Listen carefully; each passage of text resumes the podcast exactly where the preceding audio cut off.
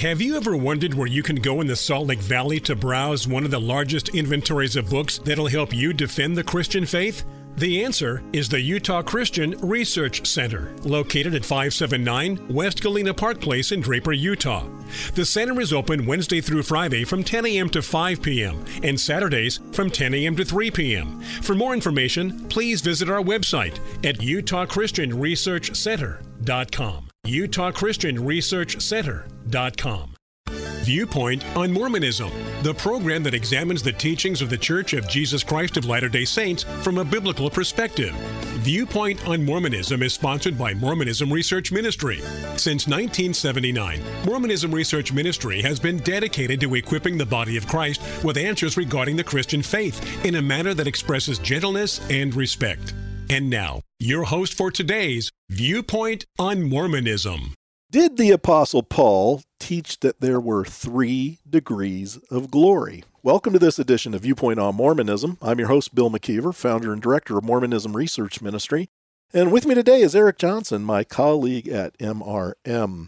In October of 2023, Dallin H. Oaks, first counselor in the First Presidency, gave a conference message titled Kingdoms of Glory the transcript of that talk is found in the November 2023 edition of the Liahona magazine.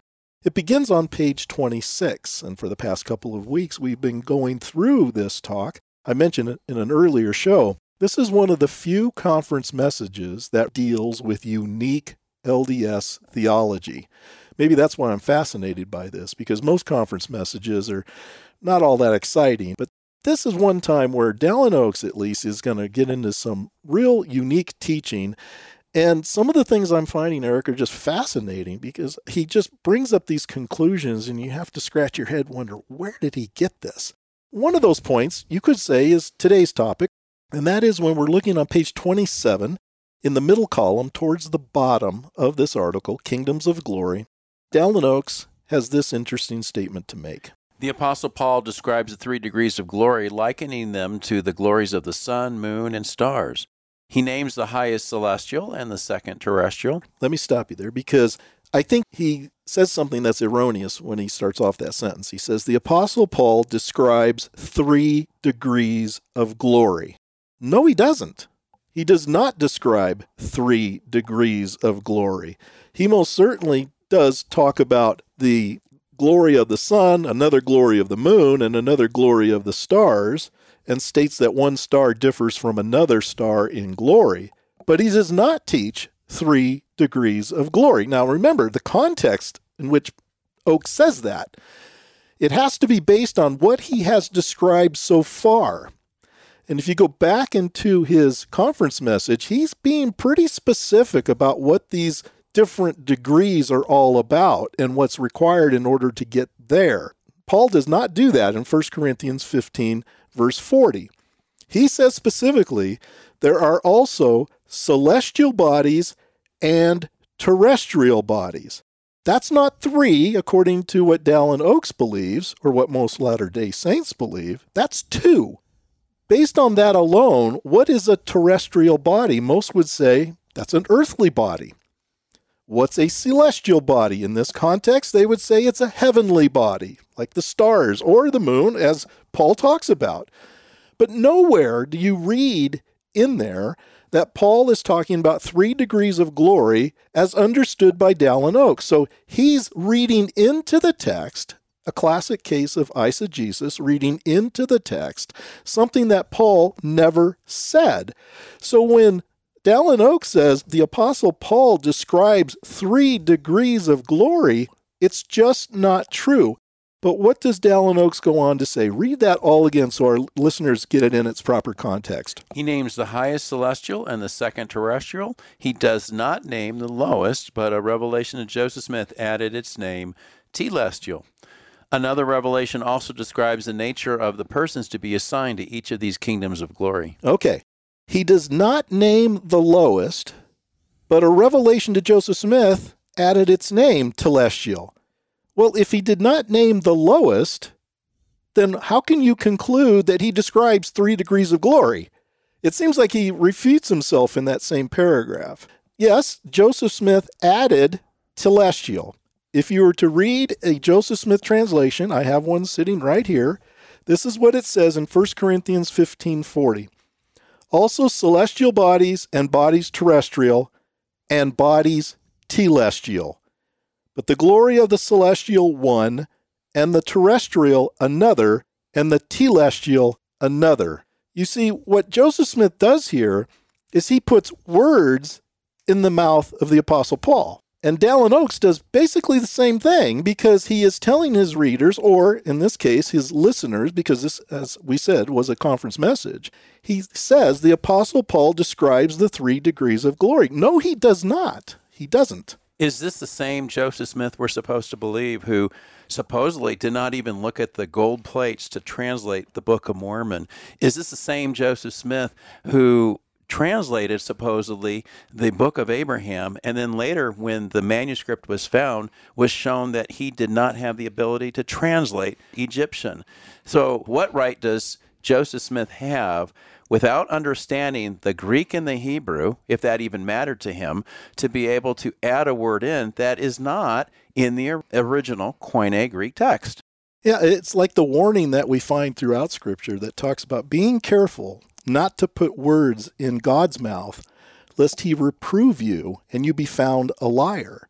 That was just something you did not do. Don't say God said this when he never said it. And I would say, don't say Paul said this when he never said it. But when Dallin Oaks admits that he does not name the lowest, which means he did not talk about three degrees of glory, but a revelation to Joseph Smith added its name telestial. Now, where does that word come from?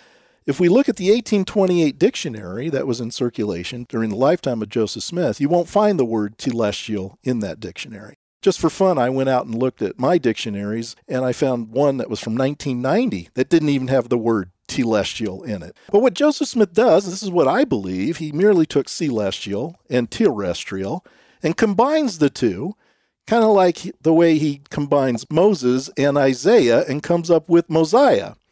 He's just good at taking words and combining them and making up new words. So, Bill, your point is Oak said the Apostle Paul describes the three degrees of glory. It would have been better to have said the Apostle Paul describes two degrees of glory while Joseph Smith adds in the third. I think that would be much more honest. But of course, then you would think that he would have had to take the time to explain this. I, I think after what he says here, he should have taken the time to explain this. Where does this word telestial come from? Well, Dallin Oaks isn't about to say that Joseph Smith made up the word. He's not going to agree with my conclusion on this. But the point is, we do not find Paul saying what Dallin Oaks says he said. And we need to be careful about that. Don't be giving credit when the credit is not due in this particular case. But I know he's trying to make a point here. What he's just admitted is that their founding prophet, his founding prophet, felt that he could just insert a word in Scripture and everybody should believe him.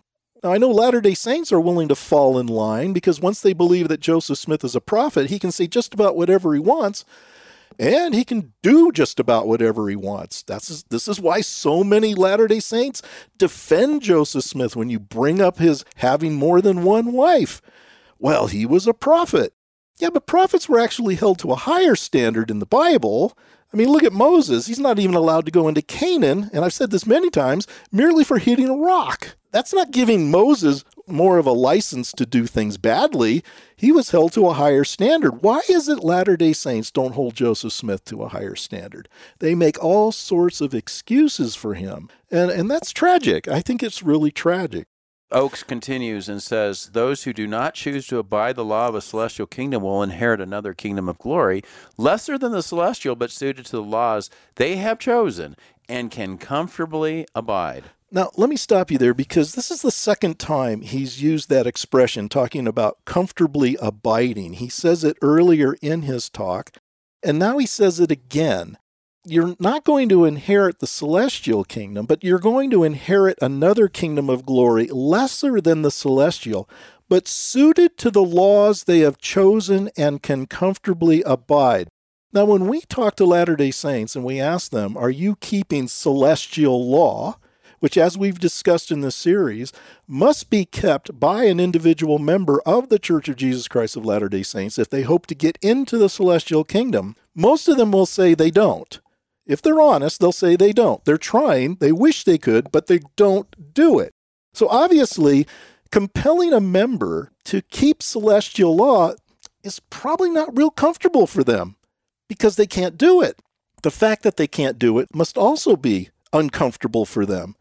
But yet, Oaks uses this interesting language where he says, suited to the laws they have chosen and can comfortably abide. Let's think about this.